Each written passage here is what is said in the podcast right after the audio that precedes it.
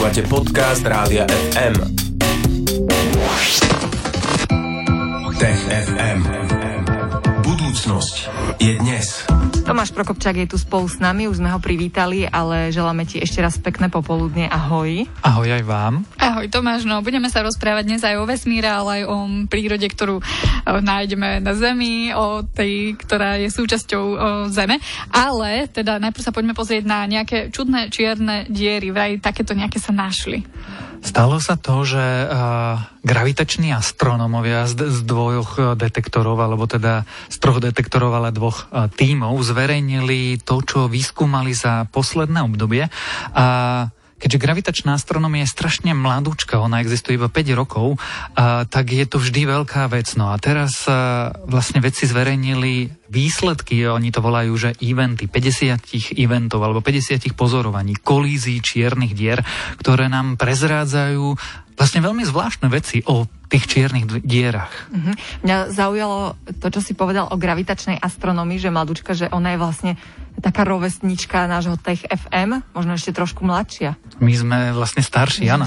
Gravitačná astronomia je vlastne taká man- mladúčka, ona tuší minulý rok alebo predminulý rok dokonca dostala Nobelovú cenu za fyziku. Uh-huh. Áno, je to, nemali sme na to technológie predtým, nevedeli sme to dobre urobiť, čiže je to taký mláďas, ale je to mláďas, ktorý veľmi rýchlo napreduje a je to jedna z najzaujímavejších a určite najrevolučnejších oblastí astronomie ako také. No a prečo je teda taká dôležitá a čo nám hovorí o čiernych dierach? Ona v prvom rade potvrdzuje Einsteinovú všeobecnú teóriu relativity a v druhom rade potvrdzuje, že čierne diery existujú. A alebo znovu potvrdzuje. Totižto akékoľvek veľké udalosti vo vesmíre zanechávajú za sebou brázdu v časopriestore. Zanechávajú za sebou akési gravitačné vlny. To bola dlho teória. A my sme o tom nič nevedeli. No a konečne sa nám podarilo postaviť také obrovské kilometrové detektory, ktoré e, tieto vlny a, a tie vlny si predstavujú ako, že sa pohne celý vesmír trošku wow. a vieme zachytiť. A tie detektory vlastne robia tu, to, že ten laserový lúč lieta a keď sa pohne ako keby priestor alebo časopriestor, tak ten lúč, to svetlo, a, ide trochu inak. Ide dlhšie alebo trošku krivo. Čiže my vieme, čo sa pohlo a ako sa pohlo. A na základe toho vieme zistiť, aká udalosť tento pohyb vyvolala. A tie udalosti, ktoré to vyvolávajú, sú zrážky čiernych dier. No a tieto zrážky skúmal ten nový výskum? Ten nový výskum zhrnul 50 takýchto zrážok. Oni to volajú teda eventy, udalosti. A, a z tejto 50 sme sa naučili, alebo sme zistili, že vlastne niektoré naše hypotézy alebo teórie o tom, ako čierne diery fungujú, aké druhy čiernych dier vôbec vo vesmíre existujú, asi nie sú úplne správne. Mhm, a ako sa mília, alebo čo teda nové sme zistili, alebo čo nové sa nám otvára, aké obzory? Z našich výpočtov alebo hypotéz vychádzalo, že čierne diery môžu mať nejakú hmotnosť. Oni majú väčšiu hmotnosť ako naše Slnko, niektoré poriadne väčšiu hmotnosť, niektoré trochu menšiu, ale stále väčšiu hmotnosť. A my sme si mysleli, že niekde medzi 45 a 135 násobkami hmotnosti nášho Slnka je diera, že také čierne diery neexistujú. Či sme si mysleli, že mm, čierne diery, ktoré majú hmotnosť menšiu ako pár násobkov, 2, 3 až 5 násobok hmotnosti nášho Slnka, tiež nie sú, alebo ich aspoň nevie nevieme nájsť.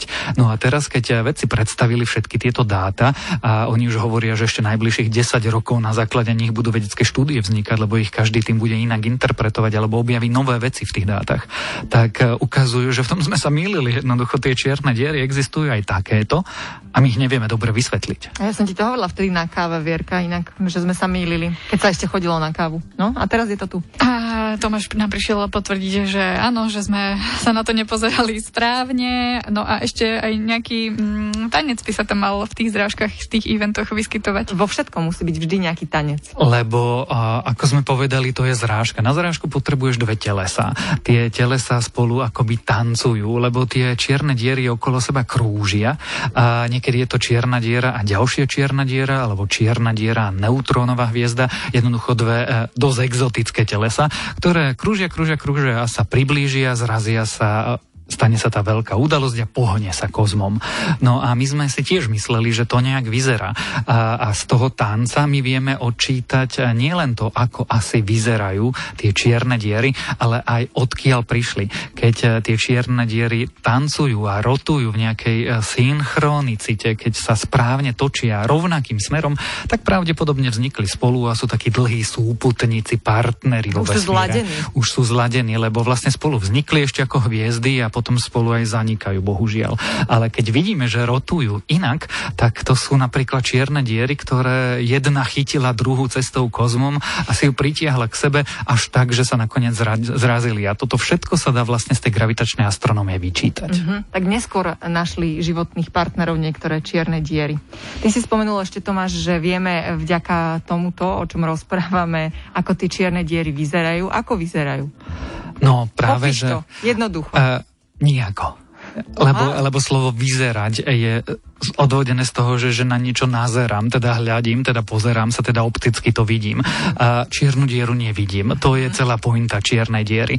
A s nej neunikne ani svetlo, takže ju nevidíme. Je to akási neznáma alebo ničota vo vesmíre, ktorá má hmotnosť a gravitačný vplyv okolo tejto ničoty sa točia ďalšie veci a my vlastne vidíme, ako pokrivuje ten vesmír a to svoje okolie. Prečo objekty okolo toho obiehajú alebo proste sa tomu vyhýbajú alebo správajú sa čudne.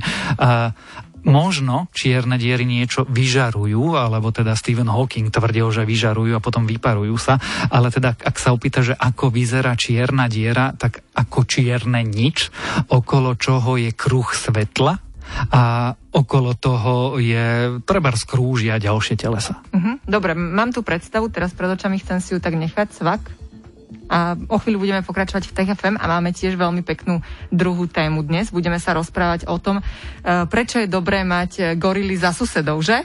Je to tak, som zvedavá, že čo sa nové dozvieme.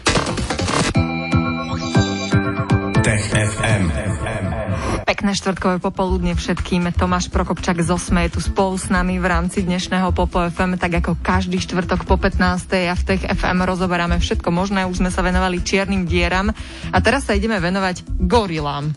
Horské gorily sú vraj dobrými susedmi. To priniesol takúto informáciu, nový výskum.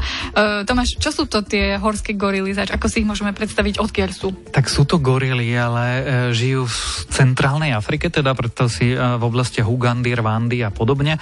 A no, horské sú preto, že žijú v prostredí, ktoré je hornaté. A je to také to prostredie, kde, ak si pamätáte Dianu Fossi, tak uh-huh, ona jasne. vlastne skúmala celý život tieto gorily. No a ten výskum pokračuje aj naďalej. Tak teraz sa vedci pozreli na to, ako jednotlivé tlupy, jednotlivé skupiny tých horských goril spolu vychádzajú. A ako spolu teda vychádzajú? Ako kedy. A tiež záleží, či sú príbuzné. Ale v princípe, ak to zhrnieme to v jedno vetou, tak veci hovoria, že horská gorila je veľmi príjemný a priateľský sused. Dobre, a myslíš, že by sa to dalo povedať aj o ľuďoch, že sme priateľskí? Z akého pohľadu máme na to nazerať? Lebo dá sa povedať, že vieme byť aj priateľskí, ale vieme byť aj dosť nepriateľskí. Gorily sú priateľskejšie ako ľudia? Tak to sa to asi nedá povedať, ale teda ja som dosť priateľský a ty si tiež dosť priateľská. Ale, aj Vierka je priateľská. Skôr a tých výskumníkov zaujímalo, že či sa niečo o sociálnom správaní ľudí, teda kedy sme priateľskí, kedy sme nepriateľskí, kde máme tú hranicu súkromia, kde tolerujeme, keď cudzí ľudia k nám mm-hmm. prídu a kde už ich netolerujeme, či sa nie, na niečo z toho nevieme pozrieť práve na našich eh, relatívne blízkych príbuzných eh, líniách gorila ľudí sa oddelila niekedy pred 9-10 zhruba miliónmi rokov a predsa len tieto primáty sú stále eh, svojim sociálnym správaním nám veľmi príbuzné. No a práve preto tí veci skúmali, že ako tie skupiny rôzne spolu interagujú a kedy. A tak povedzme si viac príkladov, že kedy sú priateľské, kedy nie sú, ako to vyzerá, keď nie sú. A skupiny goril sú veľmi a, územné, majú svoje teritória, ktoré si chránia a nie sú radi, keď sa niekto cudzí tam dostane.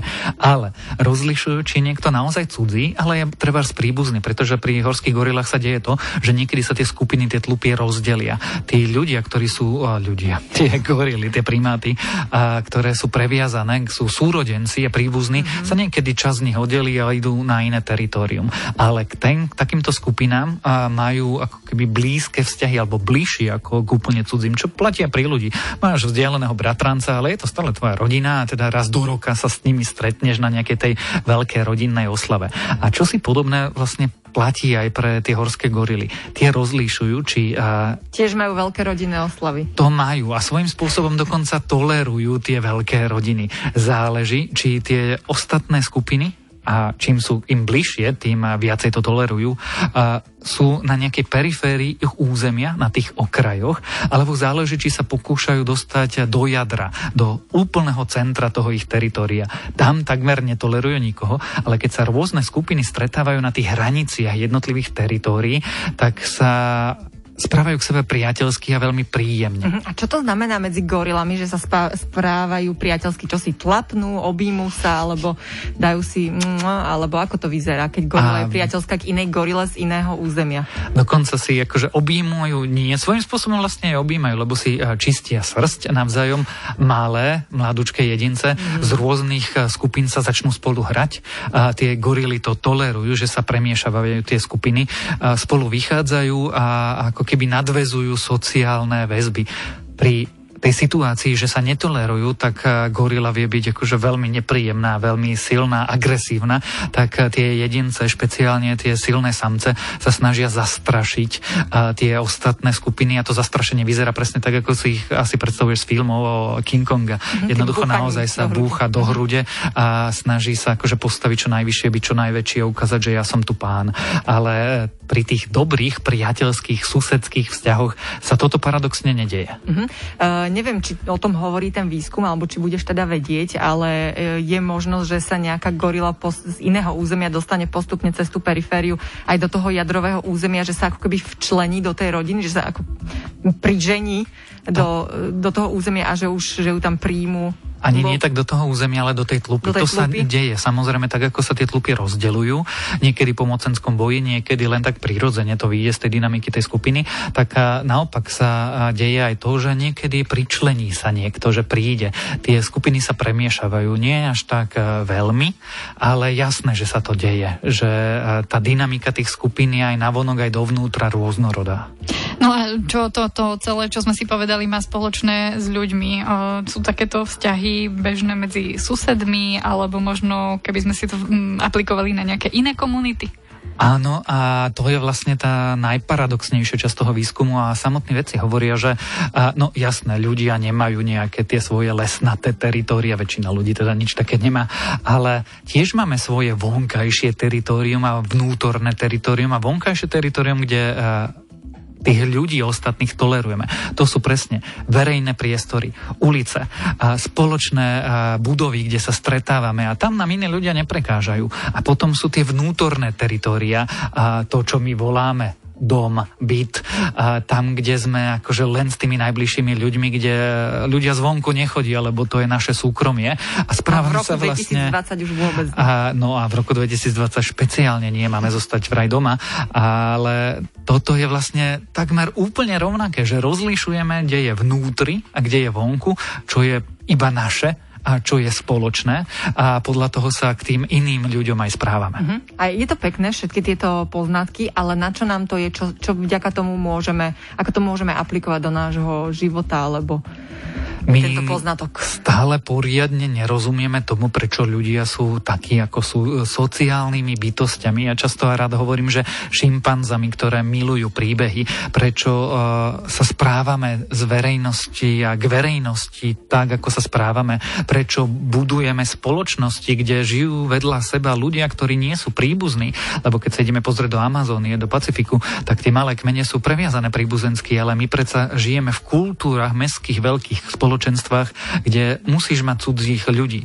No a vedci sa snažia pochopiť jednak, ako sa to stalo nášmu druhu pred eh, kedysi eh, tisíckami a desaťtisícami rokov, ale snažia sa aj pochopiť, ako vyzerá tá dynamika, že prečo spolupracujeme s cudzími ľuďmi, za akých podmienok spolupracujeme s cudzími ľuďmi, kedy sme ich ochotní tolerovať a kedy už nie sme. No a naši blízki zvieraci príbuzní, ktorí v evolučnej ceste nie sú tak ďaleko ako my, sú dobrým modelovým organizmom na skúmanie toho, ako to funguje. Takže sa poznávame vlastne. Áno, sami seba. Tomáš Prokopčák bol dnes v TFM tak ako každý štvrtok. Aj dnes sme sa porozprávali aj o vesmíre, aj o tom, čo máme spoločné s gorilami ako ľudia. Tomáš Prokopčák zo ZME sa zastaví aj budúci týždeň. Štvrtok po 15. vždy patrí rubrike TFM. Ďakujeme Tomáš za dnešné rozprávanie. Ahoj. Ahoj. A hádajte, čo si budeme hrať? Mm. Gorillas. Tech FM. Budúcnosť je dnes. Stream, živé vysielanie a playlisty nájdete na www.radiofm.sk.